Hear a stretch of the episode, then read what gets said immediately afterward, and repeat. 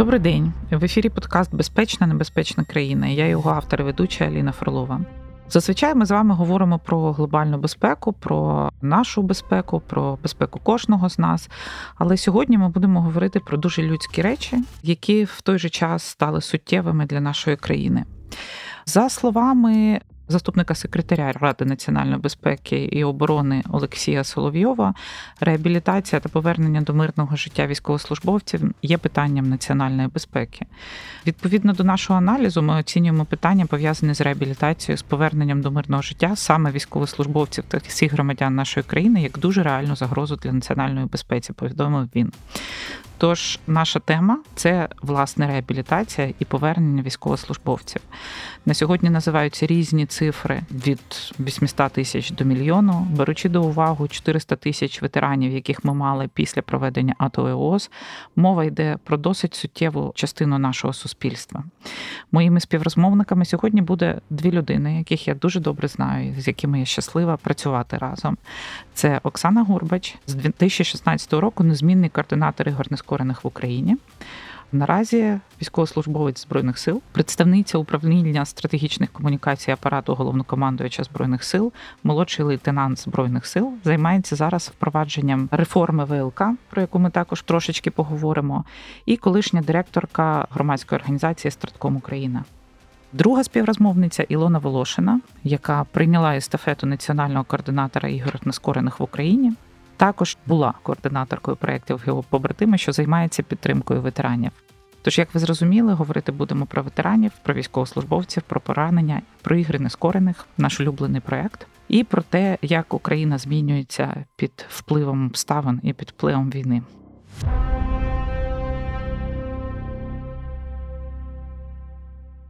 Оксана, почнемо, напевно, з тебе. Наскільки я знаю, ти зараз займаєшся впровадженням змін щодо проходження ВЛК військовими. І це тема, яка зачіпає дуже багатьох. Вона стала публічною, тому що кількість військових і кількість людей, які потребують проходження цієї комісії, вона досить значна. І я також знаю, що в тебе є в голові, а я сподіваюся, що і в житті вже, проєкт щодо повернення військовослужбовців до служби. Ти входила також в групу, яка розробляла національну стратегію безбар'єрного простору в Україні під проводом першої леді України пані Олени Зеленської. І, напевно, перший коментар я б хотіла почути від тебе, що там взагалі зі статистикою, да, яка кількість людей потребує ВЛК, яка кількість людей потребує взагалі реабілітації, повернення, і що відбувається всередині? Ти бачила спочатку там не зсередини, а зараз ти бачиш з лав ЗСУ, що відбувається. Загалом цифри по кількості поранених військовослужбовців, як ви знаєте, не розкриваються. І, відповідно, навіть якщо б у мене була ця інформація, на жаль, я не можу нею поділитися. Але у відкритих джерелах бачила оцінки від Reuters щодо кількості поранених військовослужбовців у цій е, минулого року, мається на увазі у цьому наступному етапі війни, яка триває з дві тисячі чотирнадцятого року, але яка вже називається у нас повномасштабним вторгненням з лютого дві тисячі двадцять другого року. Питання військовослужбовців військово-лікарської комісії для мене це є частиною процесу відновлення військовослужбовця і повернення його на службу, тому що говорити про те, що війна скоро закінчиться, я особисто не можу. Мені здається, що це не дуже адекватні прогнози, якщо чесно. Я думаю, що війна буде тривати досить довгий час. І тому, відповідно, повернення поранених військовослужбовців до служби, повернення їх на позиції для захисту нашої батьківщини, це є дуже важливе завдання, тому що у нас немає Має інших варіантів. У нас одна країна, одна батьківщина, нам треба її захищати. ВЛК – це процес оцінки спроможності військовослужбовця виконувати бойові задачі або інші. Якщо придатність не дозволяє виконувати бойові задачі, то які інші може виконувати військовослужбовець? Або його списання з обліку військової служби, тому що людина стала непридатною в результаті травм. Відповідно, ВЛК – це тільки частина цього процесу, в межах якого те, чим ми зараз займаємося в робочій групі, я би не сказала, що це є реформа. Мені здається, це удосконалення населення, тому що ми зараз говоримо виключно про процес проходження військово-лікарської комісії. Це, насправді, теж великий кусень роботи, він дуже складний і займає досить великий час зараз у військовослужбовця, займає досить багато бюрократичних процедур, отримання довідок, всі вони паперові і так далі. Відповідно, те, над чим ми зараз працюємо, це над тим, щоб зробити ВЛК трошечки швидше і зручніше для військовослужбовця. Для цього запроваджується електронна черга запису на ВЛК, запроваджується процес електронного документообігу, щоб не доводилося військовослужбовцю після лікування їхати у військову частину, щоб отримати довідку про обставини травми. Це, от мені здається, оцей от мінімум, який ми повинні зробити. От зараз вже збільшена кількість госпіталів, в яких проходиться ВЛК. І, в принципі, станом на зараз можу сказати, що черги суттєво знизилися. Ми зараз працюємо над тим, щоб запровадити оцю зручність, щоб не потрібно було нікуди їздити, щоб отримати там довідку про обставини травми чи оформити відпустку за станом здоров'я. І працюємо над тим, щоб покращити сервіс в самих госпіталях, тому що безбар'єрність – це є дуже важливе питання доступності приміщень, яких відбувається військово-лікарська комісія, але в тому числі і сервісні питання, наявність води, чаю, стільців, на яких можна сидіти. Да? Тобто це все має там бути. Я можу сказати, що госпіталі отримали рекомендації робочої групи, їх виконують, ми перевіряємо, як це відбувається, але можу сказати, що е, працюємо над тим, щоб військово-лікарська комісія перестала бути таким... жахіттям. Да, головняком, знаєте, таким головним болем, який був ще там до квітня місяця. Відповідно, це те, що, я би сказала, удосконалення, да? Тобто зміни в ВЛК. Але якщо говорити про реформу, мені здається, це теж дуже потрібна частина, тому що вже зараз ми бачимо велику кількість питань по військовослужбовцям, які визнані тимчасово непридатними. Тобто ті, які є непридатними станом на зараз, не можуть виконувати обов'язки військової служби, але їх ВЛК зобов'язало пройти повторну військово-лікарську комісію через шість або дванадцять місяців. І, відповідно, весь цей період, поки вони тимчасово непридатні, військовослужбовець не може виконувати службові обов'язки, він непридатний, але він все рівно зобов'язаний знаходитися в місті постійної дислокації своєї військової частини. Звільнитися він теж не може, тому що воєнний час, і ми наразі звільнитися можемо тільки ну, за певних обставин, які теж досить чітко визначені в законі. І, відповідно, це створює дуже серйозну напругу, тому що військовослужбовці, які не можуть отримати лікування, бо вони знаходяться в військовій частині, не можуть звільнитися з Збройних сил, щоб отримати це лікування, і часто просто звільняються своїми командирами у розпорядження, тобто вони виводяться поза штат, виводяться так зване розпорядження командира, і відповідно до поточного законодавства через два місяці військовослужбовці перестають отримувати грошове забезпечення. І відповідно ось вони сидять в військовій частині, не отримуючи лікування, не отримуючи зарплати, грошового забезпечення, не можучи звільнитися. І відповідно це великий пласт питань, який ми розкопали, коли почали займатися військово-лікарською комісією. Але є й інші питання, в тому числі обмежена придатність. Припустимо, бойовий офіцер чи сержант чи солдат, бойовий досвід. Як його можна максимально круто, добре, ефективно примінити для подальшої служби, якщо він не може повернутися на передову позицію? Механізму немає. Тобто, як він подалі буде проходити військову службу, в якій частині залежить фактично від нього, його зв'язків. Він сам особисто шукає для себе місце. І, відповідно, ця професійна адаптація з боку Збройних сил зараз в даний момент не контролюється. Тобто, ми фактично ну, намагаємося це не ускладнювати, можливо, це можна так пояснити. Але питання професійної адаптації осіб з бойовим досвідом, які не можуть повернутися на бойові позиції, на мою думку, має дуже високе значення для наших Збройних сил, тому що це люди з бойовим досвідом. Вони можуть бути корисними як інструктори чи інші посадові особи, на яких цей бойовий досвід там чи при плануванні операції надзвичайно важливий. І, відповідно, на мою думку, якщо говорити про реформу ВЛК, мені здається, потрібно говорити про розділення функцій медичного огляду і рішення військових про корисність даного військовослужбовця в армії з врахуванням його послужного списку, його освіти, його досвіду і тих задач, які стоять перед Збройними силами в контексті війни.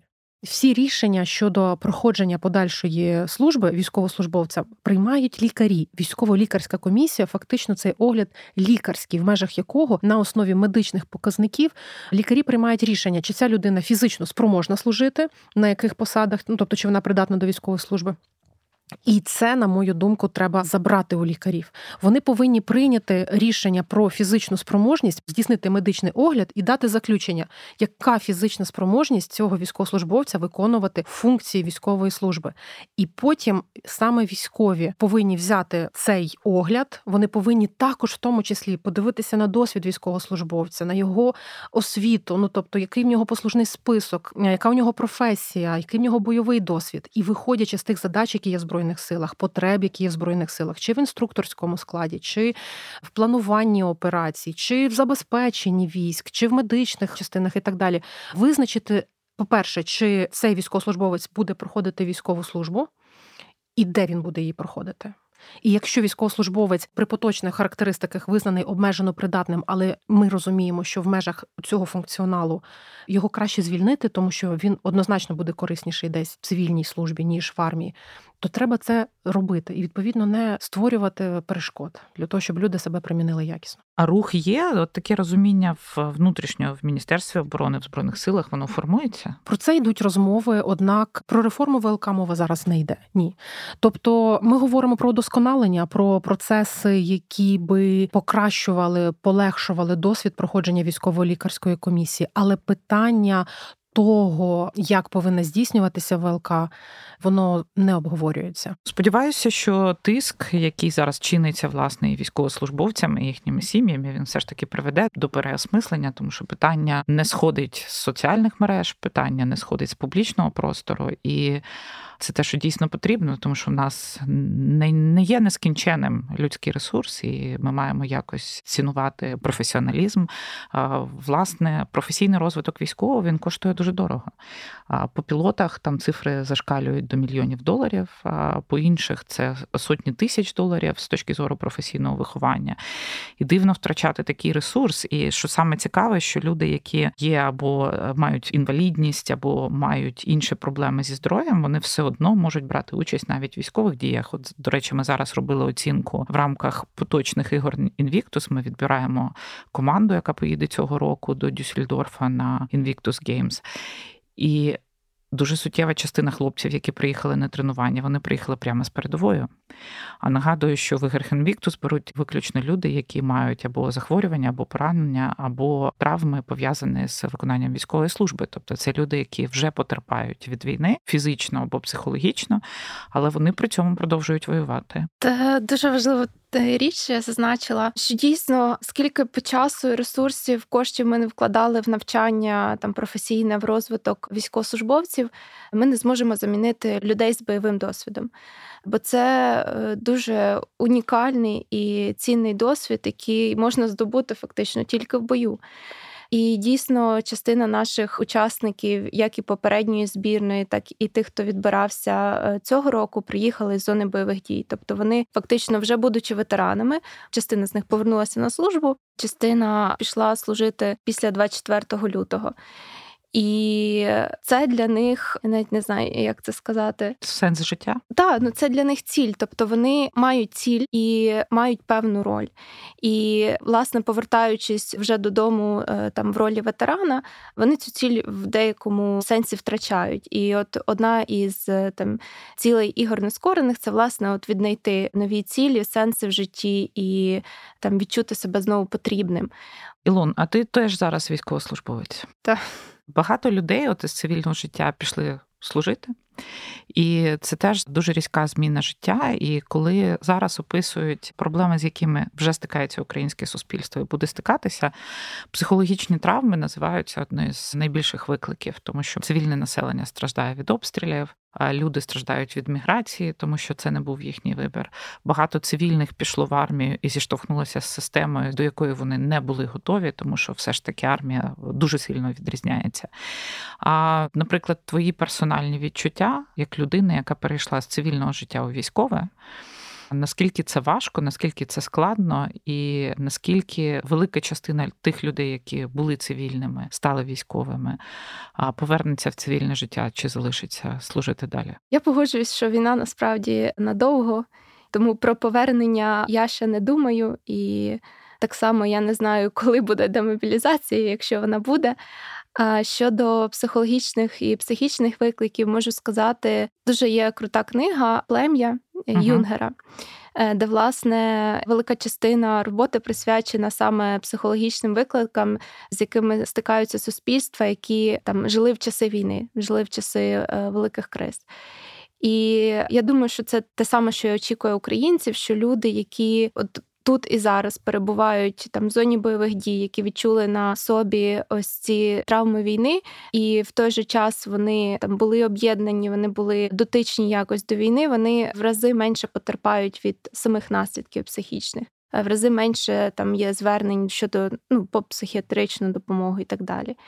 Власне, через те, що багато людей зараз стали волонтерами або пішли служити і якось вкладаються та, зараз в нашу перемогу, я ну, не хочу драматизувати і впевнена, що великих змін в нас не буде. Якщо ми говоримо про, власне, якісь е, травми. І от з дві тисячі шістнадцятого року ми почали займатися з вами іграми Invictus. Там ми побачили їх, нам принесли вістку про те, що вони існують. Ми почали їми займатися. Тоді кількість ветеранів і людей, які постраждали від війни, була набагато меншою. Для мене на той час було відкриття, що травмами вважаються і захворювання, і психологічні захворювання. І в нас були різні кейси, коли ми дивилися на інші команди і розуміли, що там навіть є люди, які, Оксана, можливо, ти пам'ятаєш той кейс, люди, які не були на передовій, але, наприклад, повідомляли про смерть загиблих і таким чином психологічно зазвичай знали травми. Це в одній зі збірних Ігор Нескорених, я не пам'ятаю, чи Данія, чи Нідерланди. Да, так, да, угу. да. І ти починаєш розуміти, що, скажімо, в людини можуть бути цілими руки, ноги, але людина може страждати, неймовірно страждати від впливу війни. Це було новинкою. Да? І коли ми починали перші ігри, ми зіштовхувалися з тим, що нема психологів, які вміють працювати саме з посттравматичним синдромом військових або людей, що пережили війну. Немає тренерів, які вміють працювати з цими адаптивними видами спорту. Оксан, ти бачила, як ситуація розвивалася всі ці роки? Наскільки вона взагалі змінилася? І, Ілона, потім, можливо, ти додаш, а що є наразі? З якими проблемами стикаємося ми зараз? Я можу сказати, що з часу початку Ігор Нескорених, коли ми почали працювати над цим проектом, в першу чергу ми ввели в у вжиток такий термін як спортивна реабілітація ветеранів. І ми будували його з нуля. Не було поняття спортивної реабілітації. В кращому випадку це була психологічна реабілітація, але у дві тисячі шістнадцятому році і вона була досить така базова на той момент. Я також думаю, що використання слова «нескорені» для визначення ветеранів, так, військовослужбовців з травмами, пораненнями, які не скорилися, продовжують боротися за себе, за свою родину, за свою країну, і яких зараз називають нескореними, це теж, от, власне, частина нашої роботи. Мені дуже приємно, коли я бачу ці ліги нескорених, хода нескорених, незламні і так далі. Я розумію, що це почалося з цього проекту, який ми започаткували у дві тисячі шістнадцятому році. Адаптивні види спорту то змінилися з того часу, тому що коли ми починали займатися проектом, мало хто зараз це усвідомлює, але ми, наприклад, з того часу, коли в нас не було жодного командного виду спорту, зараз уже маємо і волейбол сидячи, і баскетбол на візках. Я думаю, що недалекий той час, коли ми отримаємо візки для регбі і будемо займатися регбі на візках. Змінився адаптивний вид, адаптивні види спорту. Ми нарешті зрозуміли, що підхід, скажімо так, професійного спорту для осіб з інвалідністю, він не про реабілітацію, він про спортивні досягнення, тому він бере до уваги і атлетичні спроможності особи, і наявні ресурсні можливості, можливості, тобто обладнання, зали і так далі. Ми ж виходили з іншого. У нас по центру, в центрі нашої уваги стояв військовослужбовець чи ветеран, у якого була конкретна потреба. І якщо ми розуміли, що, наприклад, військовослужбовець на візку, то в дві тисячі шістнадцятому році для нього фактично була єдина можливість займатися спортом – це стрільба з лука, тому що цей вид спорту завжди був доступний з позиції сидячи. А зараз це цілий ряд видів спорту, для якого ми закупили обладнання, привезли тренерів, навчилися користуватися цим обладнанням, навчилися тренувати людей. людей в цьому виді спорту. Це є і велоспорт сидячи, і біг на візках, ну і цілий ряд інших видів спорту, які фактично в Україні був відсутній як вид спорту до того моменту, поки ми не почали займатися цим видом спорту. І, звичайно, що коли говорити про сенси, які ми вкладали в ігри нескорених, ми були першими, хто почав говорити про цю стигматизацію невидимих травм. Да? Тобто, станом на дві тисячі шістнадцятий-сімнадцятий рік хлопці і дівчата майже не говорили про це. Це не вважалося фактично таким якимось суттєвим захворюванням чи травмою, контузії і так далі. Тобто вони навіть не вважали за потрібно його вказувати в анкеті, не кажучи вже про питання психологічного, психічного характеру. про них просто не говорили. Ми витягнули це все на, назовні. І мені здається, нам потрібно ще більше працювати в цьому напрямку, тому що питання стигматизації, воно закриває доступ до будь-якої допомоги. Якщо людина не вважає, що їй ця допомога потрібна, вона ніколи про неї не попросить. І, звичайно, що питання сім'ї, роль сім'ї у відновленні ветерана. Ми були перші, хто почав про це говорити. Саме через те, що це було цінністю Ігор Нескорених, тому що з першого дня ми знали, що разом зі збірною, яких на той момент було п'ятнадцять осіб, зараз уже, здається, двадцять чотири, тобто збільшилась кількість ветеранів, військовослужбовців, яка може взяти участь у іграх від України. Але в дві тисячі сімнадцятому році ми знали, що разом з п'ятнадцятьма особами, які відібрані в збірну, поїде по двоє осіб з супроводу. І це надзвичайно важливо для Ігор Нескорених, для організаторів Invictus Games, через те, що сім'я, близьке коло друзів, ну те, що називається сім'я, на яку ти народився, чи сім'я, яку ти для себе створив, так? Це дуже важливо для відновлення і ментального здоров'я військовослужбовця, якого була певна травма. Оскільки ми ще зараз вже багато говоримо про ігри Invictus, я дам маленьку справку, що це таке взагалі, да, ігри Нескорених. У дві тисячі чотирнадцятому році принц Гаррі заснував фундацію Ігор Нескорених в Британії, Invictus Games Foundation, і провів перші ігри Нескорених в Лондоні, в яких взяли участь чотириста спортсменів з тринадцяти країн. Коли ми говоримо спортсмени, ми говоримо, власне, про колишніх військовослужбовців, які зазнали травм або поранень в зоні бойових дій, або виконуючи свої обов'язки. Другі ігри відбулися через два роки в травні дві тисячі шістнадцятого року в Орландо. Кількість учасників зросла до п'ятсот чоловік з п'ятнадцяти країн. Треті ігри в Торонто в дві тисячі сімнадцятому році. Вони стали на той момент найбільшими змаганнями в історії Invictus, і наша збірна перший раз взяла там участь. Ми з Оксаною там були особисто, і це були такі дуже цікаві моменти в нашому житті. А в дві тисячі вісімнадцятому році це була Австралія. Звичайно ж, Україна теж брала участь в цих іграх вже. І п'яті відбулися минулого року. Вони довго переносилися через пандемію. Ми встигли пережити пандемію, ми встигли пережити підготовку до вторгнення і саме вторгнення. Від нашої країни їхала команда, яка не включала одного з учасників, які були відібрані. Це Тайра. Тайра на той момент була в полоні, і ми від команди Invictus також організовували кампанію по її звільненню, яка спрацювала. Тож цього року на додачу до двадцяти чотирьох членів команди, яка поїде, поїде також і Тайра, яка зможе відпрацювати і зібрати свої медалі, яких вона так хотіла досягнути. Ілоно, давай поговоримо про сьогодні, да, що змінилося. Як, Я ще хотіла додати до Оксани. Насправді, разом з тим, що ми ввали там в дискурс поняття адаптивного спорту, оцих нескорених воїнів, змінилося і ставлення суспільства до ветеранів. І якщо раніше це було про співчуття, про «ой, бідний хлопчики, угу. там такий молодий, а вже без ніжки, ой ти сонечко», то зараз це вже більше про повагу, це більше про пошуки надання можливостей ветеранам.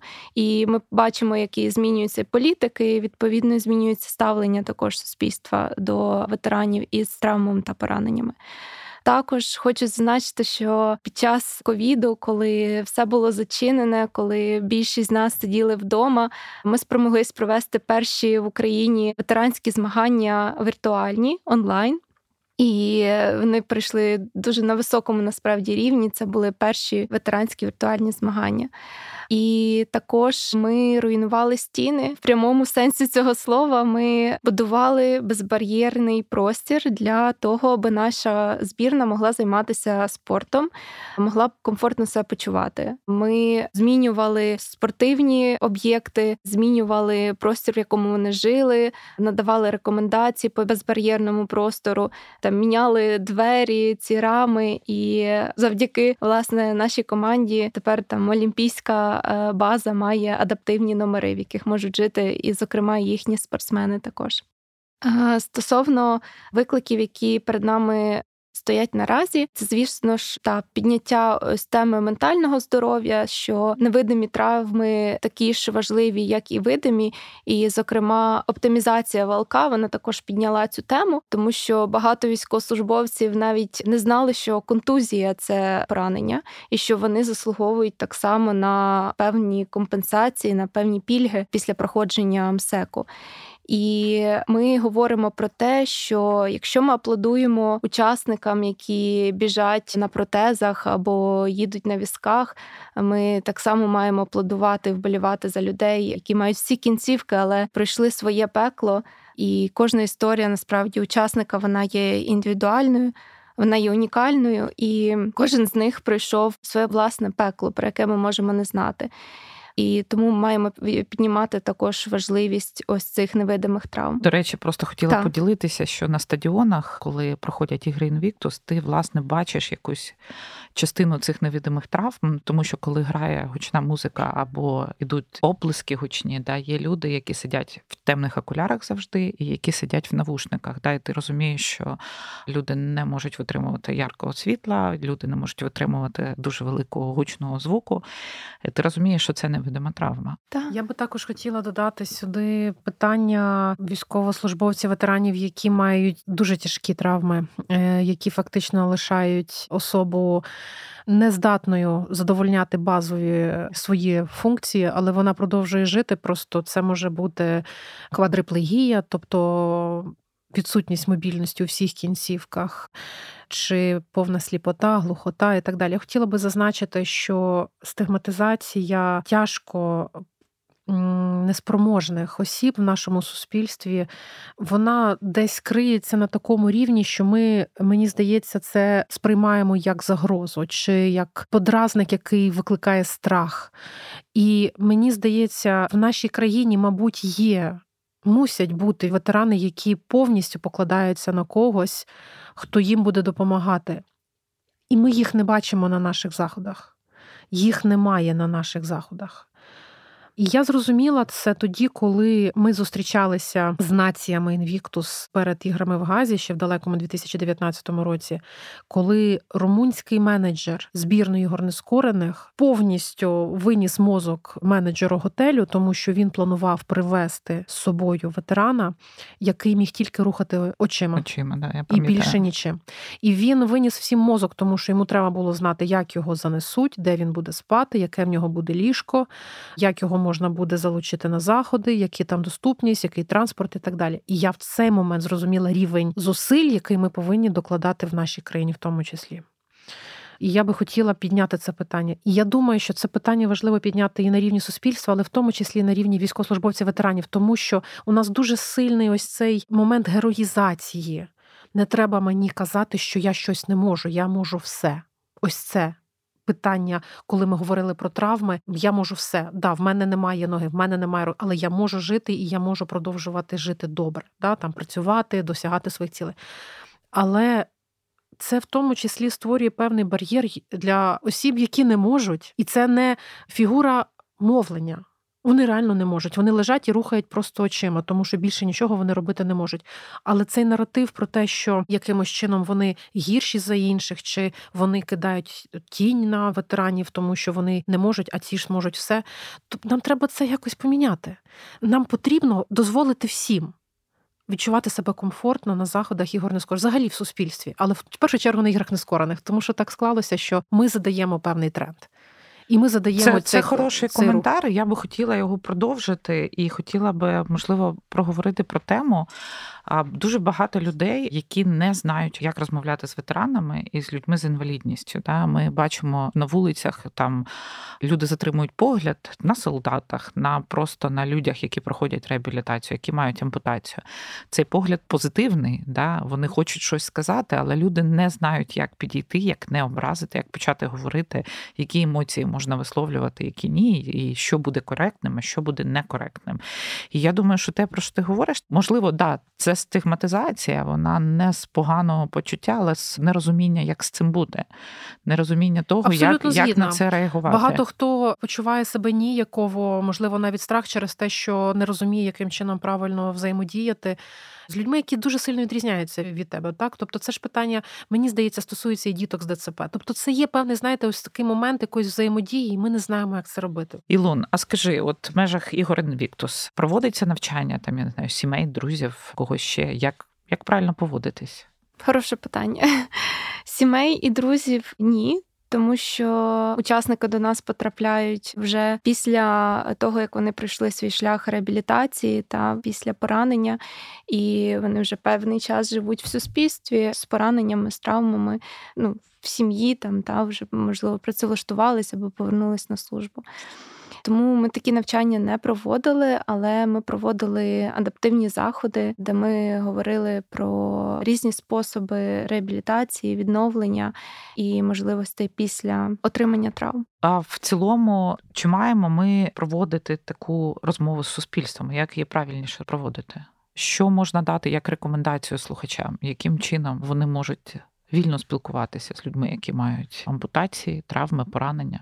Найкраща порада – це спілкування з позиції поваги. Тобто це однаково щодо ветеранів, щодо людей похилого віку, тих же дітей з ДЦП. Тобто спілкуватися як з рівною тобі людиною. Не з почуття, там, не знаю, жалості, зверхності, гіперопіки, а з повагою. Те, що я спостерігала дуже часто, що ветерани самі не дуже готові приймати допомогу, навіть в тій ситуації, в якій вони потребують допомоги, да, і це такий зворотній бік трошки всього, що відбувається. Ем, якщо ми говоримо про реабілітацію, Ігри Нескорених – це спорт, через які люди приходять більш-менш до стану, який дозволяє їм комфортніше жити. Які ще види реабілітації існують? І як взагалі з цим у нас в державі наразі? Ну, ми почали розмову із медичної реабілітації, та? Бо реабілітація буває різна. Це система відновлення і повернення до життя. І фактично те, чим зараз займається Оксана, зокрема, це оптимізація ВЛК, але це також великий крок до реформування медичної реабілітації, зокрема. Бо ми починали працювати над цим з Оксаною ще в січні місяці. Ми починали працювати не над удосконаленням ВЛК, насправді. Ми так, працювали так. над шляхом пораненого. І ми працювали над тим, як ми можемо на цьому шляху допомогти військовослужбовцю. І, звичайно, що етап лікування, реабілітації є частиною цього шляху. До речі, цей шлях зараз є на сайті Міністерства оборони. Так, на турбота крапка мілго крапка ю а. Ми розробили цей сайт, ми його закінчили, ми узгодили його з тринадцятьма видами, родами військ Збройних сил України, чотирма департаментами Міністерства оборони, а також іншими органами безпеки, центральної оборони. Влади. Власне, все починалося саме з медичної реабілітації, бо найбільше проблем виникає саме на цьому етапі, коли військовослужбовця привозять там на стаб-пункт, потім перший госпіталь, там найближчий, та перший етап евакуації. Далі він проходить лікування, його виписують, і він їде в частину за довідкою або для відпустки, або повертається в частину вже служити.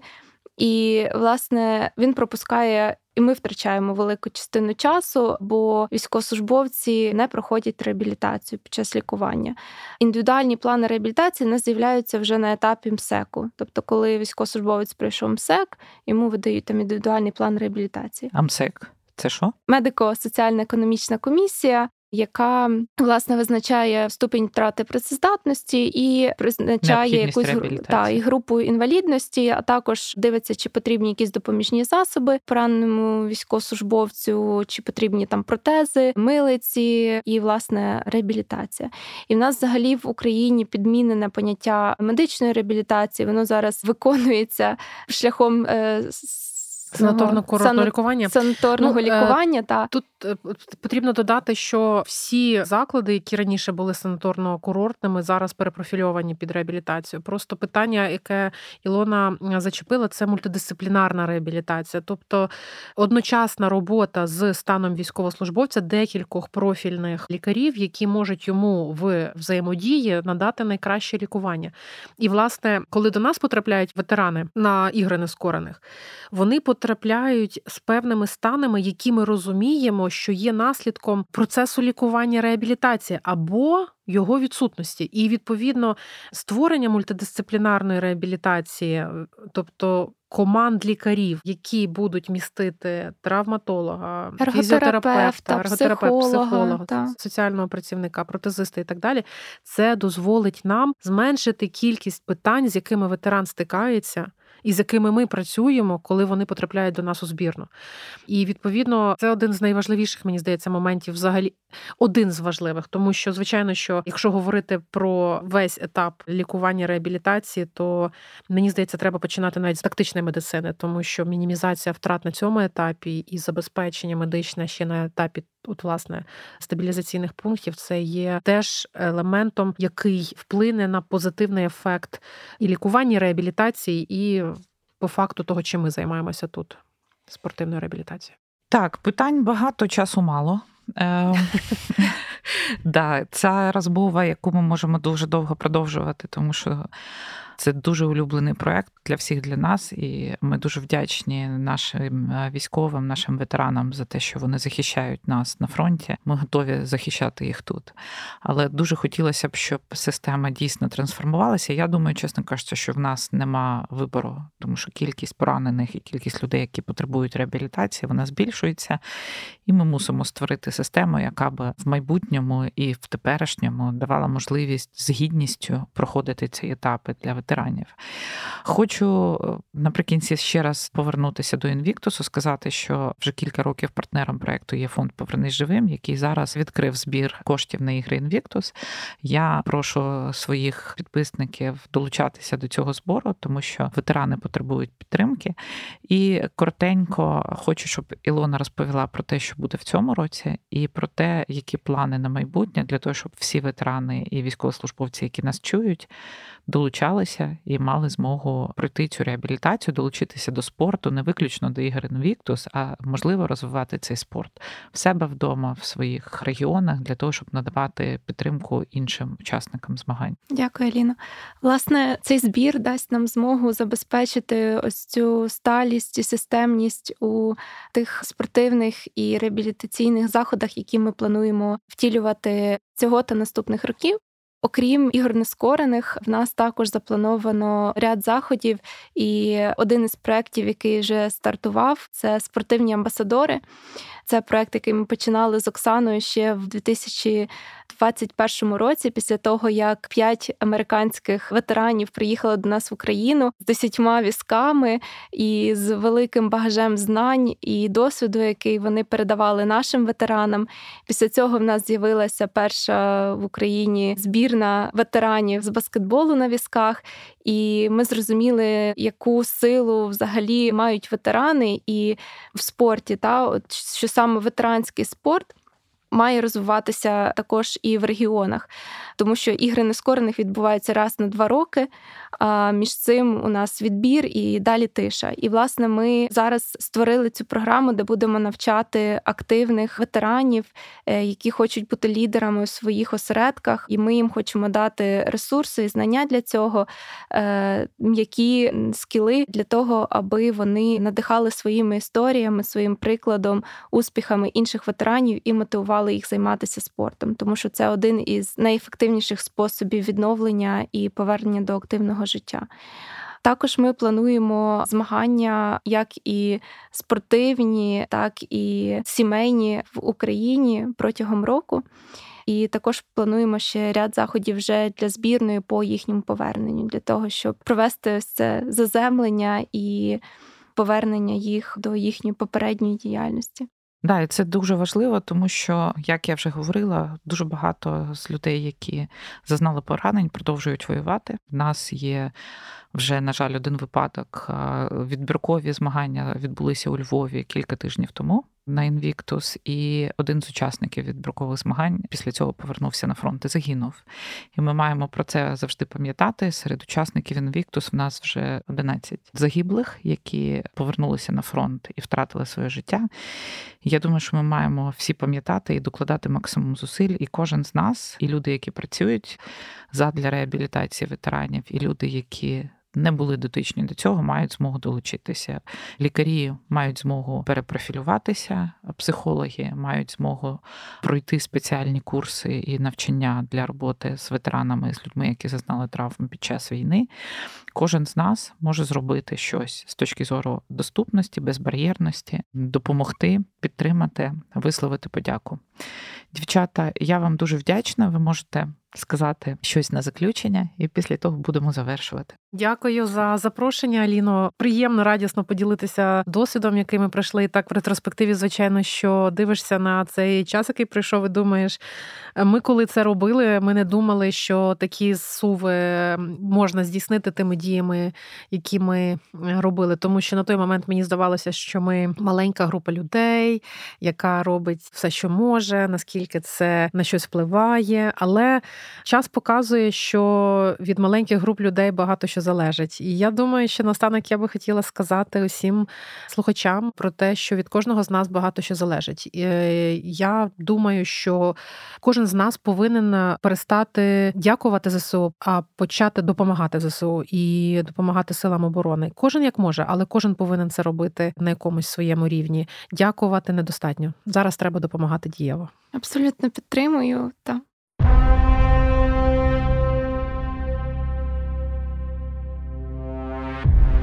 Ну що ж, дякую. Нагадую, що це був подкаст «Безпечна, небезпечна країна» і я його ведуча Аліна Фролова.